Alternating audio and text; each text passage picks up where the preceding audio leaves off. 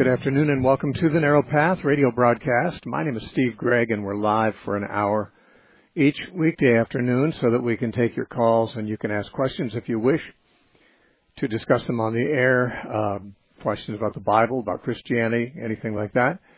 Uh, disagreements you might have with the host are welcome as well. The number to call is uh, 844 484 5737. Now the lines are full, so don't call right now, but if you call in a few minutes, there's a very good chance several lines may open up. Uh, certainly during this half hour, we have an hour together. And so if you call randomly later in the show, you may get through. Although if you wait till too long, we may not get to your call. The number again is 844 484 5737.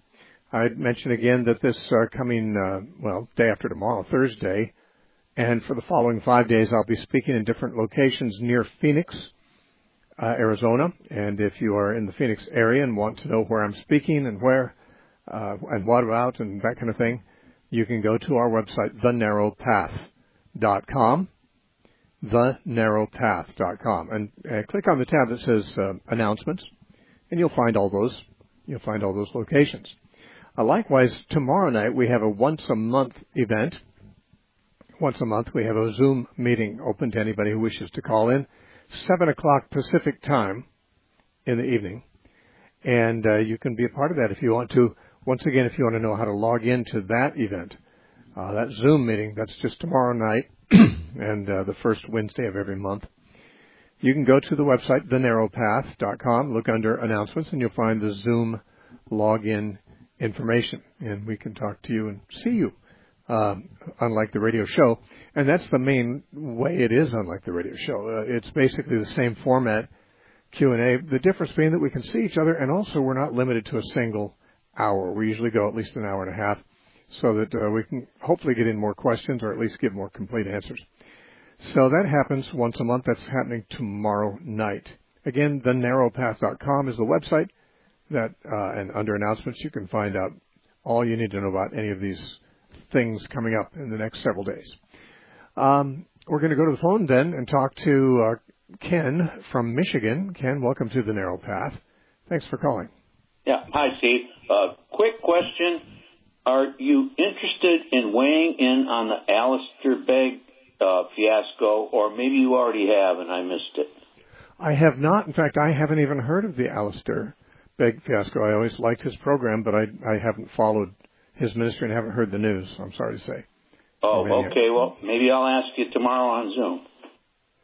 Okay, but I'll have to learn about it somewhere. Do you want to tell me what the fiasco is? Or?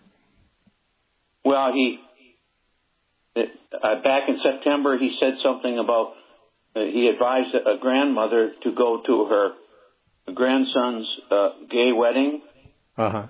He, he asked her, Are, "Does he know where you stand on this?" And yes, and he said, "Well, I would suggest you surprise him and do the opposite of what you he would think you would do, and and go to the um, go to the wedding and take a gift, and uh, everything has hit the fan. I mean, John well, I'll MacArthur, say this.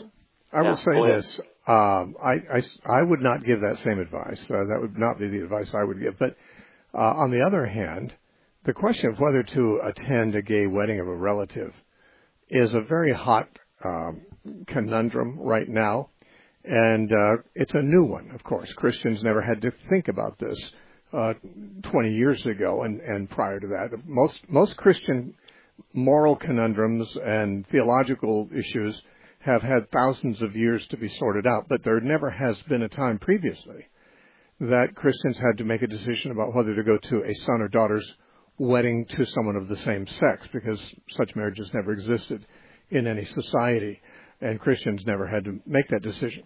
And of course there are two sides to that. I, I, I, I know what I would do, uh, and it wouldn't be what Alistair Begg recommended and I, therefore my my disagreement on his counsel about that. But on the other hand, there are two sides to it. I mean, I would say don't because you're giving your tacit approval uh, to you know something that is uh, a sin, and therefore I would not uh, agree to it.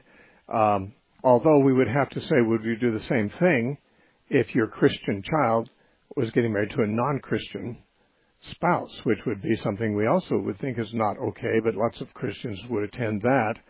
Um, there really needs to be uh, this. This can be more nuanced than most people think. It's it's not enough simply to say uh, same-sex marriage is an abomination before God.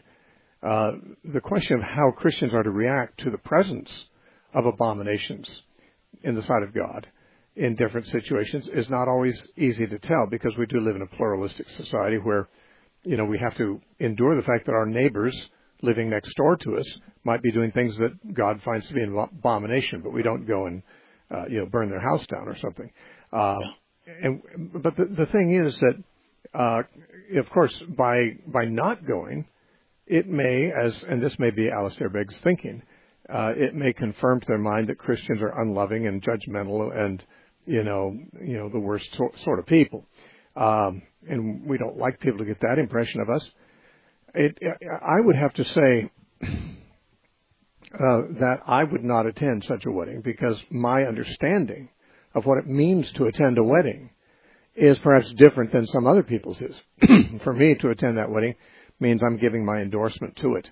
Um, and I'm, you know, I believe the guests at a wedding are there to celebrate something and also to hear two parties make vows to each other and to be among those who are committed to, uh, as witnesses, uh, insisting that they keep their vows.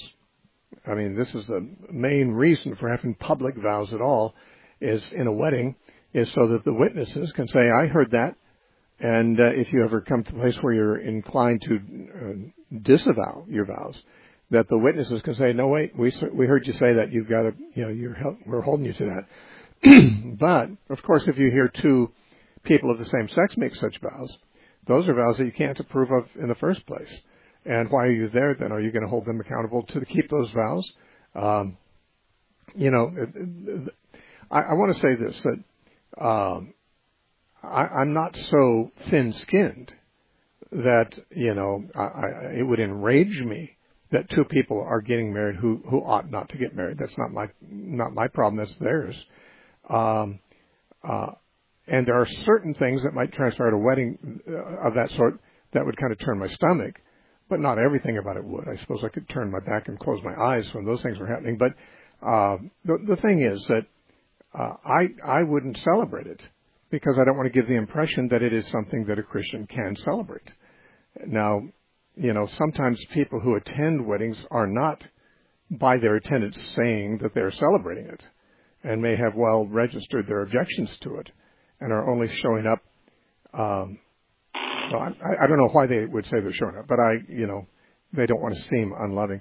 This is very a very difficult choice for many people to make. I I, I know what I would do, but um, you know, if a pastor has reasoned this out biblically, and you know he knows, and and the one he's counseling knows that this is not a godly thing that's going on. Um, I can see him making some kind of suggestions that might differ than those from those that I would make. And I, you know, I don't think that we should understand Alistair Begg to be condoning same-sex wedding by giving this kind of counsel. You know, if he is condoning it, then of course that should become a scandal in his ministry. But I don't think yeah. he is. I don't think no. he is. Uh, no. And therefore, he, he's he's giving counsel concerning a Christian's reaction to something that neither of them condone. Uh, which is a controversial suggestion because you know if you're if you're sitting in a public place and someone sitting near you starts cursing and using the name of Lord the name of the Lord in vain, this is offensive to you.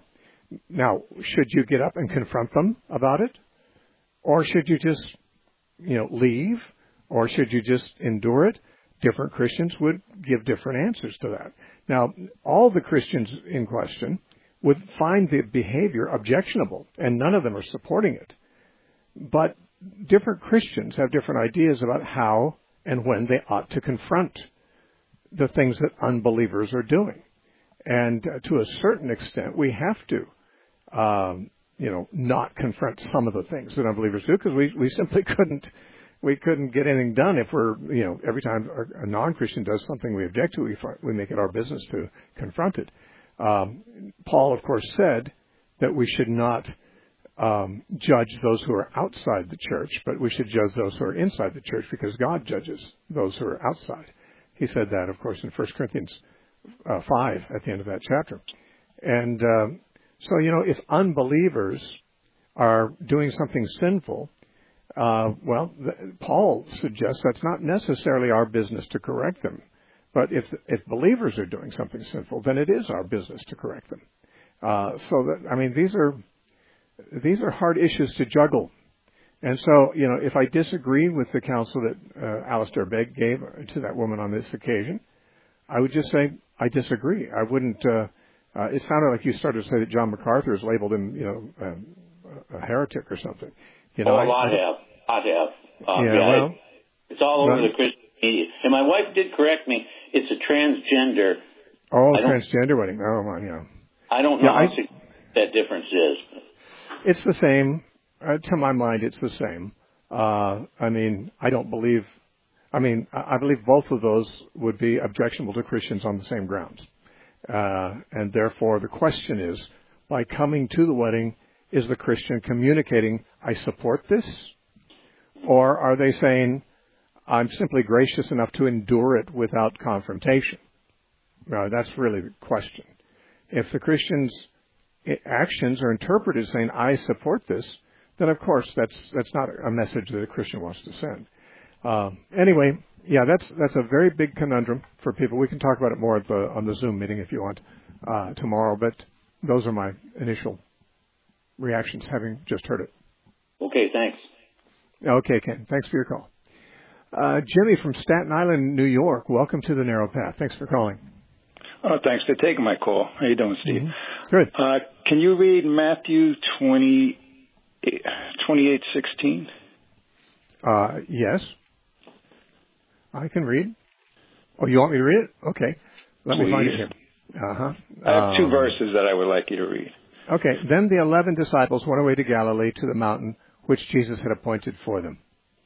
Okay. Okay. Now, would you say that this mountain was chosen by Jesus, or was it just any mountain that the disciples wanted to go to, or was there a specific mountain where Jesus wanted them to go? Well, uh, they, Jesus had prearranged to meet them there. So obviously, they, if they went to some different mountain, they wouldn't find him there because Right. he'd arranged to meet them at a certain place. Right. Okay, so it's a specific mountain chosen by Jesus where he wanted to meet them, Okay. correct? Is that correct? Well, that's what it says. Yeah, it says a mountain which Jesus had appointed for them. Right. Can, can you read Acts 13:48, please? Acts thirteen forty eight. Mm-hmm. Okay, um, I'm getting there. Now, when the Gentiles heard this, they were glad and glorified the word of the Lord, and as many as had been appointed to eternal life believed. Okay? Okay, so the, it's the Greek word, Greek uh, verb tasso. It's the exact Yes, same is. word we just read. So my question to you is, I don't understand how you can say that specific people were chosen by God to believe. And without going toe to toe with you right now, I'm going to take my answer over the air. How do you reconcile this? Wait a minute. I, do, I don't believe that. I don't believe that certain people were chosen by God to believe. I know that. Oh, But okay. here it says, as many as were ordained to eternal life believe. So the only ones that believed are the ones that were ordained to eternal life. Okay. Yeah, I'll be glad to address that. I've done it many times. Okay, thanks. Okay, Jimmy. Thanks for your call. Yeah, this word tasso uh, is sometimes translated ordained it, or appointed. Very commonly, it's appointed. It's a military term. It has to do with uh, people being ranked in a certain order and things like that. It's used a variety of ways in Scripture. Uh, for example, the same word and the same tense is used in uh, 1 Corinthians 16:15 where Paul said, I urge you, brethren, you know the household of Stephanas, and that it is the first fruits of Achaia, and that they have devoted themselves, the word is tasso there, they've appointed themselves, they've devoted themselves to the service of the saints. Now here we have some people who are devoted to serving the saints. It specifically says they've devoted themselves. Uh, in Acts 1348, it doesn't say who devoted these people to eternal life. Maybe they devoted themselves to it. Maybe they desired it. In other words, they were inclined toward it. And why would I say that? Well, for one thing, because it fits the rest of biblical theology, but more than that, it fits the passage. Because in verse 46, two verses earlier, when Paul was preaching in the synagogue there in Pisidia, Antioch, uh, he says, Paul and Barnabas grew bold and said, It was necessary that the word of God should be spoken to you first, meaning the Jews. But since you reject it and judge yourselves unworthy of everlasting life, we go to the Gentiles. And then it says in verse 48, and as many as were devoted to eternal life believed. Now there's two groups in the synagogue. There are those who Paul said had judged themselves unworthy of eternal life, and there were those who were devoted to eternal life. Now, since those who judge themselves unworthy of eternal life are, they had done that for themselves, then we don't know, but it'd be reasonable to suggest that the opposite group that had, were devoted to eternal life had devoted themselves to pursue eternal life. Some didn't want it, some did. The group that didn't were told it was their decision not to. We're not told whose decision it was for them to be devoted to eternal life, the, the other group. You're suggesting God appointed them to eternal life. But not every appointment is God's. Uh, after all, I just pointed out the same word and the same tense of the word is used in 1 Corinthians 16, 15. The household of Stephanas devoted themselves to the ministry of the saints. So it's not impossible. I'm not saying that's the only way this can be understood, but it's certainly to suggest that God had devoted these people to become believers is, first of all, it doesn't say that at all. Even if we make God the one who's appointed them, it doesn't say he appointed them to believe. It says they were appointed to eternal life. And they believed.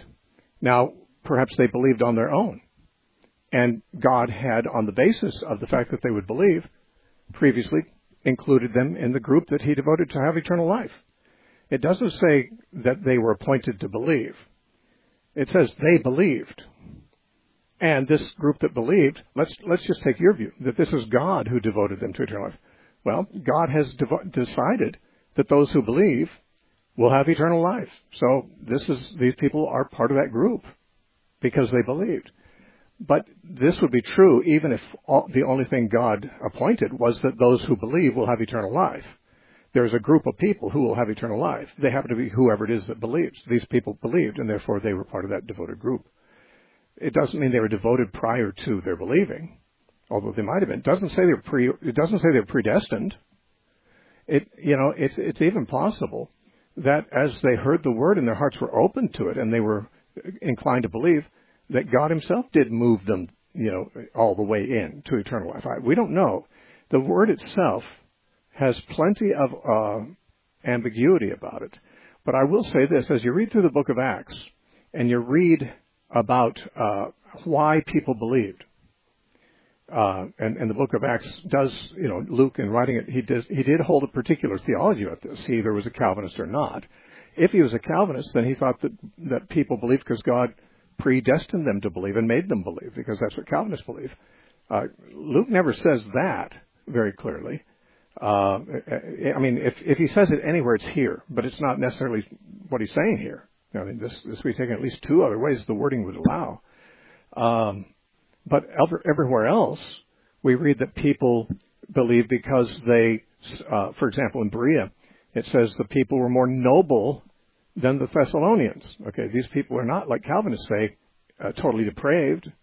It says these people were more. These are these were unbelievers. They were more noble than other unbelievers because they heard Paul gladly and they searched the scriptures diligently to see if these things were so, and therefore they believed.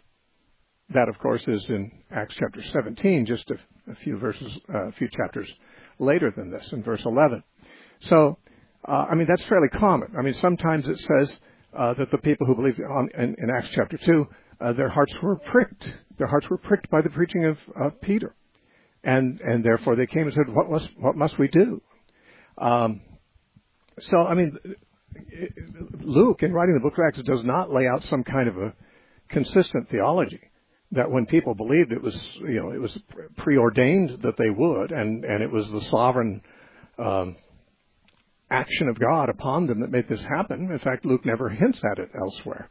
Now, sometimes they want to bring up uh, the case of uh, in Philippi, of course, Lydia in Acts chapter 16, and it says that when she and her household, well, let me, let me turn earlier here, um, verse 14, Acts 16:14. Now a certain woman named Lydia heard us. She was a seller of purple from the city of Thyatira who worshipped God. The Lord opened her heart to heed the things spoken by Paul. Calvinists like this too, because see, she listened to him because God opened her heart to do so. Well, that's true. But what was she like before that? Totally depraved? No. She's described as a worshiper of God before before God before she heard Paul. She was already a, a, a woman who worshipped God, and because she worshipped God, she was therefore one of the elect, or I should say, one of the uh, believing remnant in Israel. And uh, and because she worshipped God, God opened her heart to listen to Paul. Um, but she was not, prior to that point, uh, antagonistic toward God, like Calvinists say unbelievers are. So you don't really find anything like uh, Calvinistic theology in the book of Acts, or in my opinion, in the whole Bible. But uh, the one verse you want me to see Calvinism is is ambiguous enough that it's got at least two other interpretations that the wording would uh, would support. So it doesn't say there that anyone in uh, Pisidian Antioch was predestined to become a believer. It doesn't say that. And uh, the wording is very different than would support that view. So that'd be my answer, Jimmy. I appreciate your call. Let's talk to Steve in Lakewood, California. Hi, Steve. Yes, hi, brother. Thank you so much for your ministry uh-huh. and uh, taking my call and question. Okay, my question is uh, regarding Romans chapter 1, uh, verses 18 through 23 and uh, or you could even go to the end of the chapter. But my question is verse 18.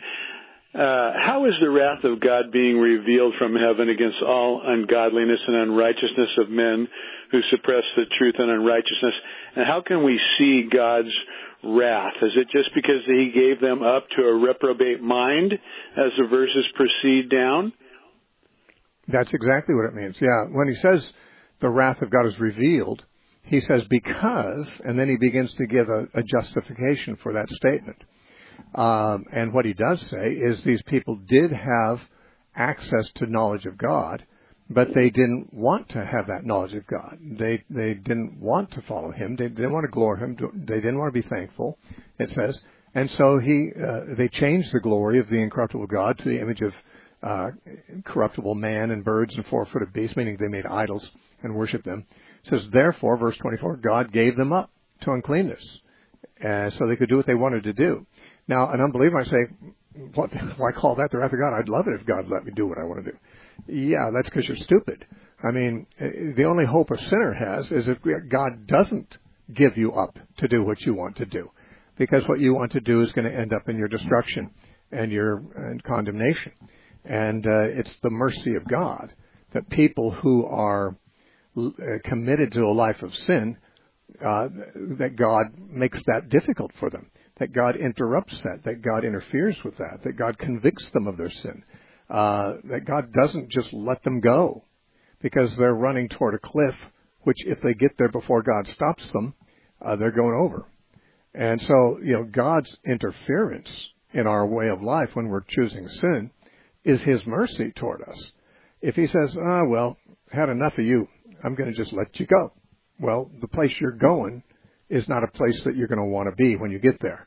And God knows it. But that's His wrath. His wrath is He gives them up. And as you read the further verses, verse 26 also says that God gave them up to vile passions. And then in verse 28, even as they did not like to retain God in their knowledge, God gave them over to debased minds. So what happens is the person who has reason to believe in God but chooses to ignore God is uh, basically insulting God and insulting the truth. And God's uh, position is, and this comes out also in Second Thessalonians two ten. Um, you know, he because they did not receive the love of the truth, God gave them uh, uh, gave them over to deception, basically. Um, God says, okay, if you if you if you don't love the truth, you're not worthy of it. You're not going to get it. uh, and you're going to live with the lies you choose, and there are consequences for those lies. Um, so it is the wrath of God that He would leave them to their own devices, even though that may be the, what they think they want most. Oh, this is the wrath of God. Hey, give me more of that. You know, let me go my own way. Don't let me feel any guilt about my sins. Don't interfere. Yeah, I mean that's uh, obviously a very stupid position to take, but many people probably have that reaction. But those who understand what's going on, God especially knows, uh, could see well by giving up on them, by uh, you know by discontinuing His interventions uh, and letting them go to their own destruction. This is His wrath toward them, and so yes, that's what I think Romans 1:18 is describing. Listen, we need to take a break, but we're far from done. We have another half hour coming up, so don't go away. At this point, we just want you to know the Narrow Path is a listener-supported uh, ministry. If you'd like to uh, help us stay on the air, you may. We'll let you do that. Uh, we'll tell you, even tell you how. You can write to us at the Narrow Path, P.O. Box 1730, Temecula, California 92593. You can also donate if you want at the website. Everything at our website is free, but you can donate if you're just you know compelled to do so by your own heart. It's thenarrowpath.com. I'll be back in 30 seconds. Don't go away. Steve Gregg has written a number of highly favorably reviewed books which you can find at your online booksellers, including Amazon and Barnes & Noble. His books are Revelation, Four Views, Hell, Three Christian Views, and the two volume work on the Kingdom of God called Empire of the Risen Sun. Find them by searching the name Steve Gregg at Amazon or other booksellers.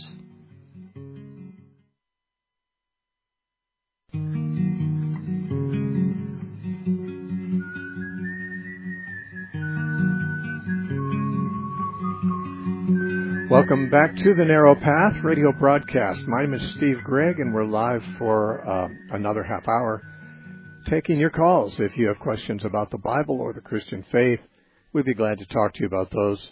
Uh, if you have a difference of opinion from the host, uh, I'm always glad to talk about that too. Uh, the number to call is 844 484 5737. Right now I'm looking at one open line. Again, the number is 844 484 5737. Our next caller is Paul, calling from Nampa, Idaho. Hi, Paul. Good to hear from you. Good afternoon, Steve. Um, so I have a couple questions for you. Uh, number one, I'd like to get your take on the so-called Lucifer in Isaiah 13 and who you believe that's referring to. Okay. Well, uh, I don't think we have to uh, wonder about that because it actually tells us in the chapter that it's addressing the king of Babylon. Um, it says that in verse 5 or verse 4. Uh, God says to Isaiah, Take up this proverb against the king of Babylon and say, and then we have this long poetic chapter of denunciation of this uh, arrogant king and his ambition and how he will be humiliated as God brings him down. In the midst of that, that king is referred to as Lucifer, at least in some Bibles. The King James has Lucifer there. The New King James has Lucifer. It shouldn't, because Lucifer is not um, the name of any king of Babylon. In fact, it's not the name of anybody. It's uh, in the Hebrew, which is what Isaiah wrote in. The word Lucifer isn't even there, which is why modern translations don't have it. If you read most modern translations, you won't find the word Lucifer there in uh, in uh, Isaiah 14:12, and nor should you. It's not found anywhere else in the Bible either. This is the only place in some Bibles that the word Lucifer occurs, but it shouldn't because Lucifer is actually a Latin word. It's not from the Hebrew Bible. Isaiah never heard the word Lucifer anywhere. He wrote in Hebrew, and the word he did use here is uh, morning star, means morning star or light bearer, and um, and what happened was when the Hebrew was translated into Latin by Jerome, he chose the Latin word for light bearer, which is Lucifer, and put it in there. Now, for some reason, uh, when Christians read this afterwards in the Latin, although the whole the whole book was written in Latin, you know, was uh, they were reading the whole book in Latin. They for some reason took the word uh, light bearer or morning star, Lucifer, and took that as if it was a proper name, although there, it was actually never the proper name of uh, any king of Babylon. And then when the English translations were made, for some reason they retained this Latin word in this place, which does not appear in the Hebrew, and really does not belong in the English. It's a it's a Latin word. It's not a name, and uh, it, it's just a, a freakish thing of translation that the early English translations treated it as a name uh, and didn't translate it. Modern translators realize it's not a name, and it's you know it's something that needs to be translated, just like the other Hebrew words. And that Lucifer is not a Hebrew word, but there is a Hebrew word there in the passage, and instead of sticking in a Latin word, uh, in an English translation, they they usually make an English translation of that Hebrew word, and therefore the word Lucifer doesn't show up there. Um, now, that, that the, the address to the so-called Lucifer here is not written to an angel, but to a man. Uh, it's very clear when he says you'll be brought down to Sheol in verse 15 to the lowest depths of the pit. It says those who see you will gaze at you and consider you, saying, "Is this the man who made the earth to tremble?" who shook kingdoms, who made the world a wilderness, etc., etc. The king of Babylon is who it's talking about. He's the man. The devil's not a man. Um, devil is a spirit. This is talking about a man, and uh, it's. I mean, it couldn't be clearer. We're told it's the king of Babylon. The king of Babylon, in every case, was always a man. Which king of Babylon was it? I don't know. It could very well be Belshazzar, because this is, of course, talking about the humiliation of the king of Babylon. And, and uh, when Babylon fell to the Medes and Persians, it was Belshazzar who was the king. Uh, the name of the king is not found in the passage, but that's, that's not surprising. Most of the prophets who spoke about the fall of Tyre or Edom or Moab or the Philistines don't mention the names of the kings that were reigning at the time, nor do they mention the name of the king of Babylon. But but the word that's uh, in some Bibles rendered Lucifer is not the king's name, and it's not anyone's name. It's just a word in in the Latin Bible that should have been translated like the rest of the Bible into English in our English translations.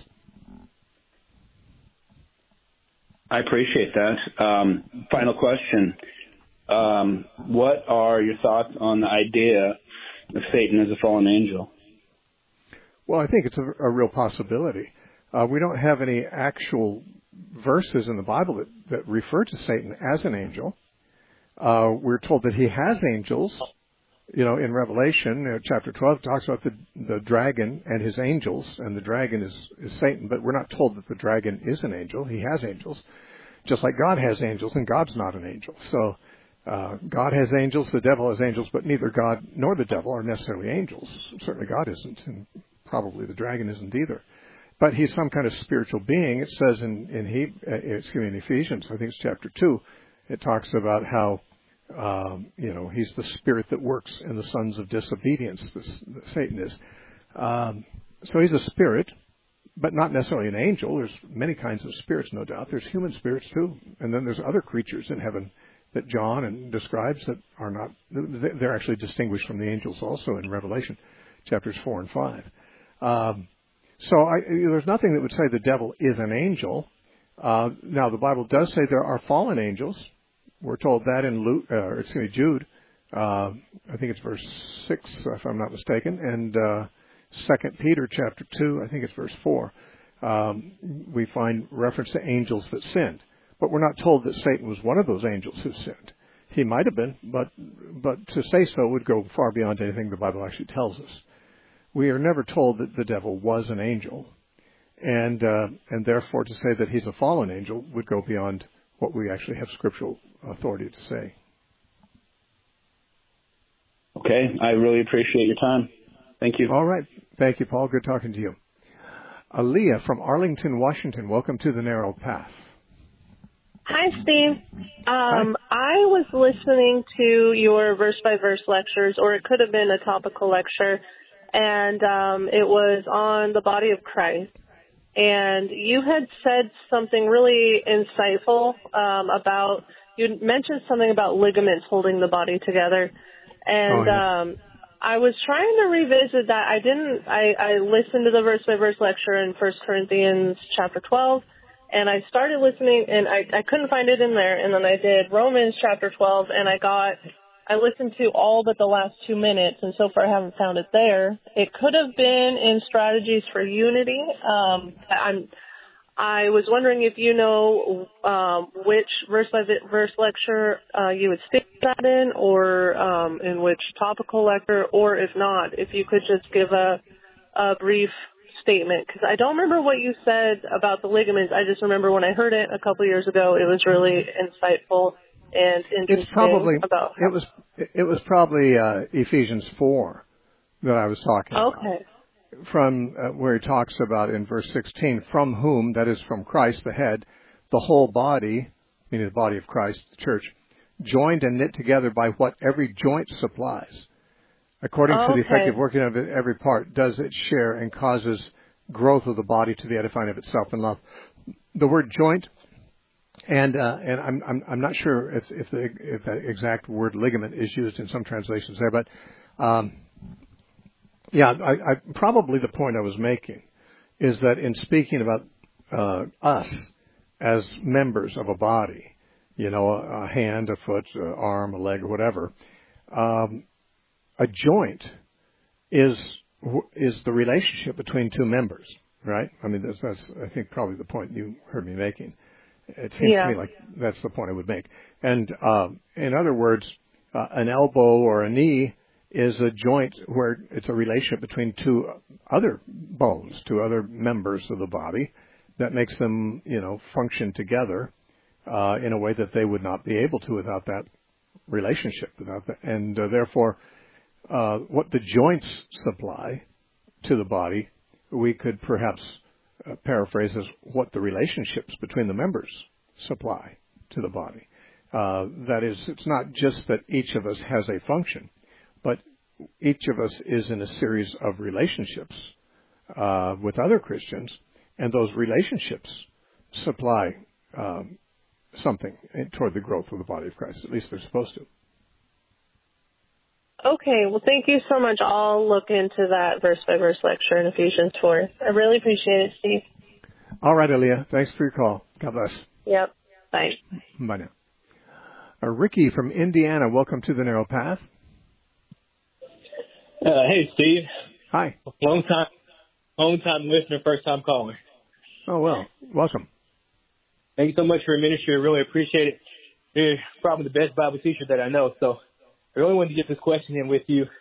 I was having a good conversation with a friend. This is really about the nature of the original man, Adam, and then the nature of Jesus Christ. And if you bear with me, I'll give you a little explanation, then I'll listen for your answer.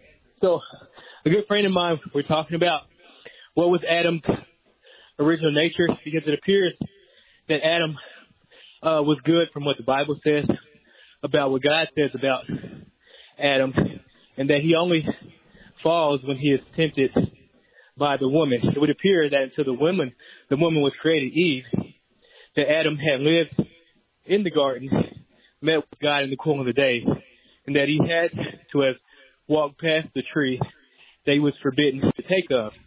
Uh, and surely Satan would have tried to tempt him, or maybe did not try to tempt him because he thought that maybe Adam would not be tempted by that, and he fell with Eve.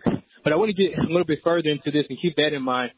We were talking about what was the original design of sex and relations between men and women, because it appears that Adam, many preachers that we come up under, they kind of joke around that when Adam saw Eve uh, next to him after she was formed, he said, "Whoa, man!" and he was very surprised because of her body, and he was enticed.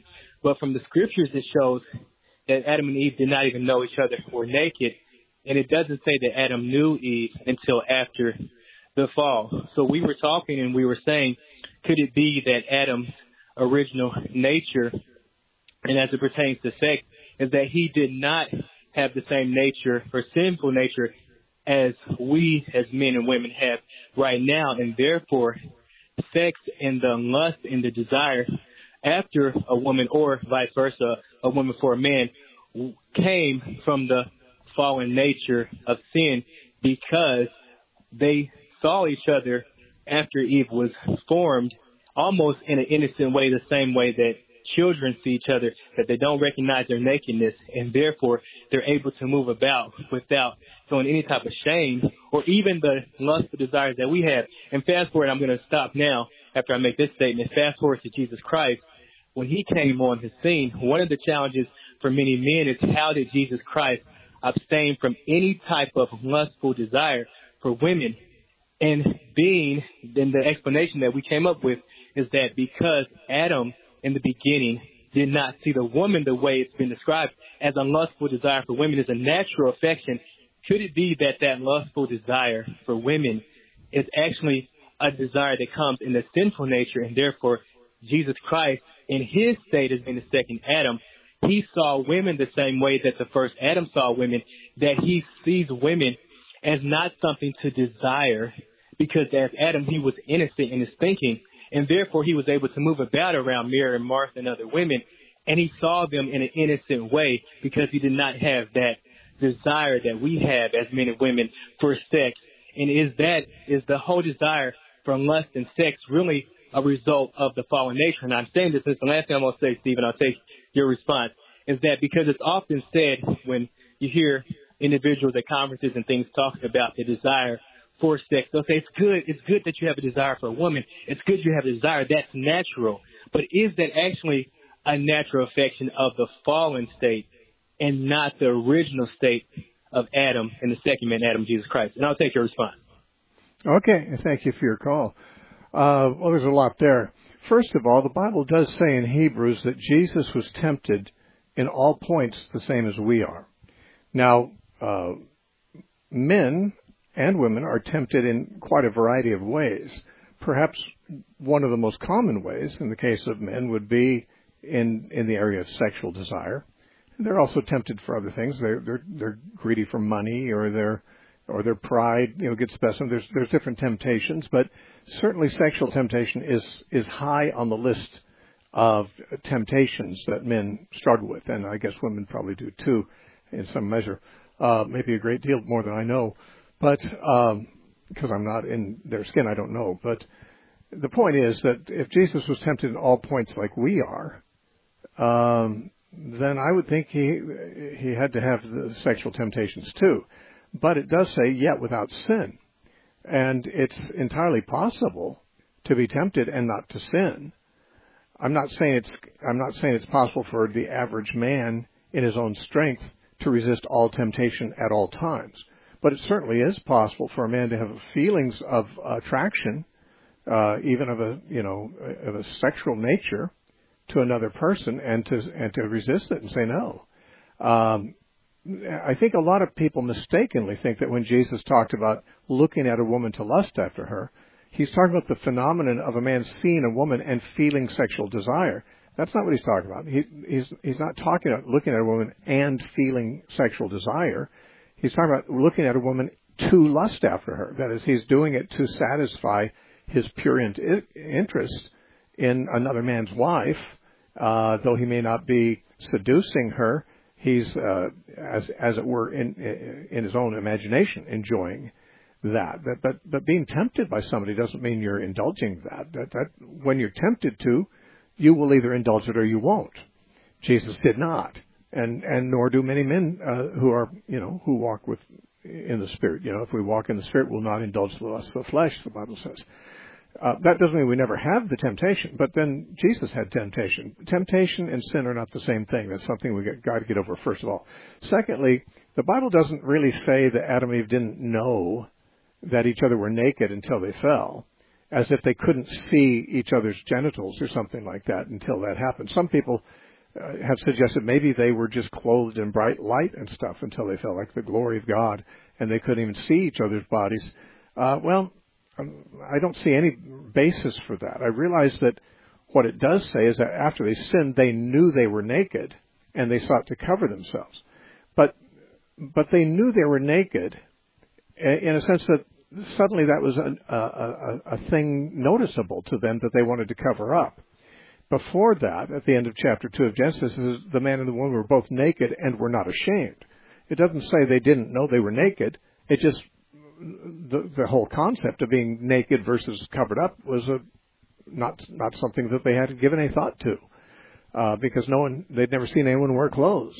Uh, so in a sense, you know, if someone said, "Are you naked?" Uh, Adam and Eve might have to say, "Well, first of all, tell me what that means." you know, uh, well, it means not wearing any clothes. Oh well, uh, what are clothes? You know, I mean, it's like to say that they didn't think of themselves as naked until after they were guilty and, and then they were ashamed of it is uh, is not to say that they didn't notice each other's sexual parts or have any attraction to them. You have to realize that the reason that men and women, or animals for that matter, feel sexual attraction to the opposite sex is because of, um, you know, chemistry, frankly. Uh, chemistry in the body that God put there. Uh, testosterone, estrogen, other kinds of chemicals uh, in the body are what cause men and women to be sexually attracted to each other. Uh, the devil didn't create those chemicals. God did. And the reason he did is frankly because a man can't really have sex unless he gets aroused. A woman might, uh, you know, without being aroused, be, you know, used for sex, but a man, it's a different thing. He's got, he's got to have a sexual arousal in order to even perform. And, and they're, and, and, and God told them when he created them, be fruitful and multiply and fill the earth. Now he, he didn't make them like amoebas that could just divide and multiply that way he made them like the sexual creatures that he had already made, which also were not sinning in their reproductive. He actually told the the animals to be fruitful and multiply, and then he made Adam and Eve, He even told them to be fruitful and multiply. So he commanded them to have sex, and if there was no sexual attraction, uh, then I have I would have to assume there were no chemicals, no, none of the chemistry that's in people now, and we'd have to assume that chemistry somehow was injected into them by the devil at the tree or something which is not very reasonable to me. Um, I think God made men and women to be sexually attracted to each other, but also to curtail those uh, attractions to use only in the proper way. I think the same thing is true about our desire for sleep. It's a good thing to sleep. We need it. But it's not a good thing to sleep all day and, and neglect your work. It's a good thing to eat, but it's not a good thing to, you know, just eat all day and eat just what tastes good to you and so forth. Other words, to turn wholesome desires into corrupted, totally, you know, self-indulgent things, it becomes an abuse of them. Now, so I think Adam and Eve had sex drive before they sinned. Um, I don't think they were ignorant of the fact they were naked, except I don't think they thought in those categories uh, to us, naked is a category that is opposed to being covered. But they had never been covered. The, the idea had never occurred to them. So to say, well, they didn't know they were naked, I guess they might not have known they were naked because they didn't know the word naked, but they certainly could see each other, I believe. And if they couldn't, then I'm not sure how they were expected to reproduce. But anyway, um, yeah, I, I'm not I'm not going to follow that that with you there. I don't think that sex between married parties is sin, uh, especially since God commanded uh, humans who had no other way to have children than to have sex. Uh, he commanded them to have children, a lot of them, fill the earth, and so that was that was the commission God gave them. Um, did He intend for them to not enjoy sex, and then suddenly after they sinned they would enjoy it? Uh, I don't think so. That would suggest that the devil is the author of pleasure, and God's trying to withhold it. Uh, the, the devil isn't the author of pleasure. The Bible says God is the author of pleasure. Every good gift is from above and comes down from the Father of lights.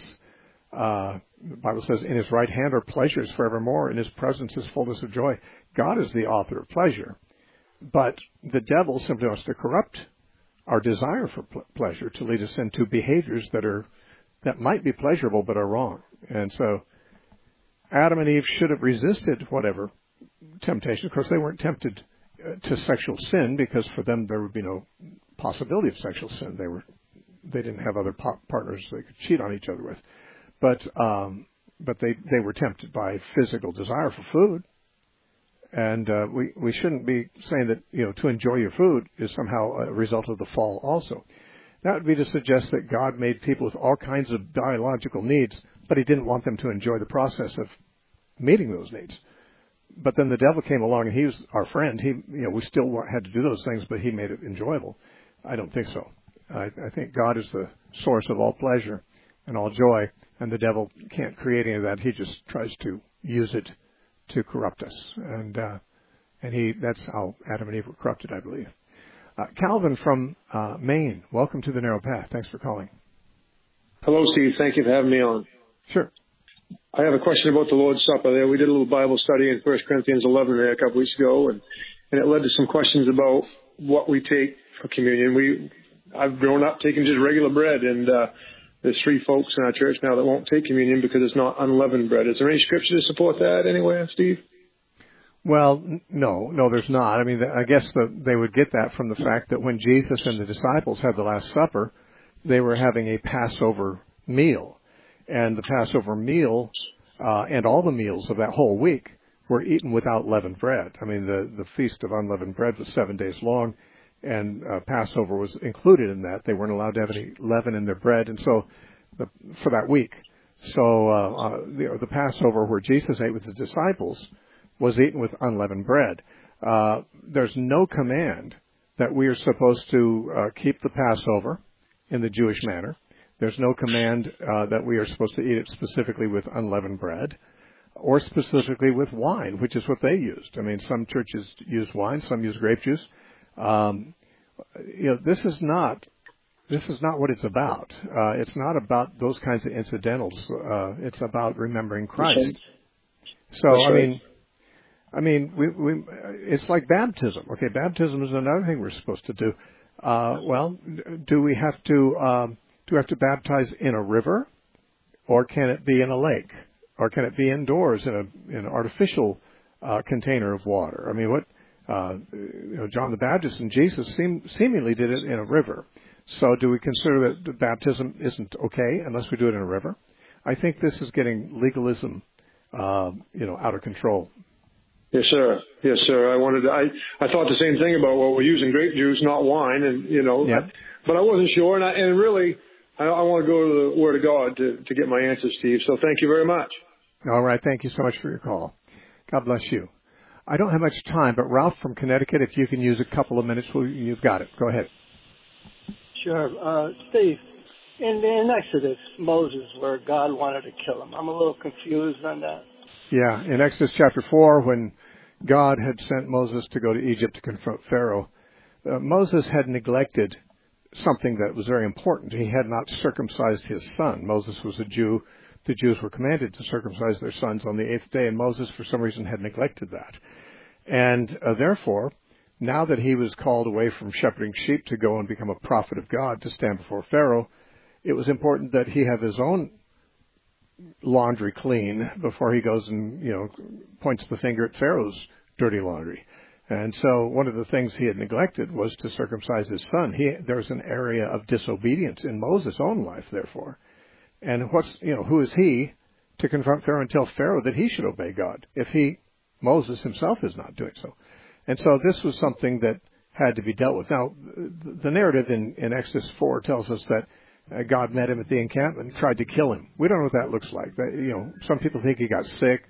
It's possible God appeared like he, when he wrestled with Jacob and fought with him, and he would have killed him. But, but Moses' wife circumcised the boy, and and that settled the problem. And uh, in other words, I think we're to understand that God God didn't really want to kill him. He could have done that with with an instant stroke if he wanted to, but uh, he was about he would have killed him if if obedience had not been rendered and this is something that was rendered so that solved the crisis at the moment. Hey, you've been listening to the Narrow Path radio broadcast. My name is Steve Gregg. We do this Monday through Friday at the same time. Been doing it for 27 years. We're listener supported. If you'd like to write to us, the address is The Narrow Path, P.O. Box 1730, Temecula, California, 92593. Or you can donate from our website where everything is free. It's thenarrowpath.com. Thanks for joining us. Let's talk again tomorrow.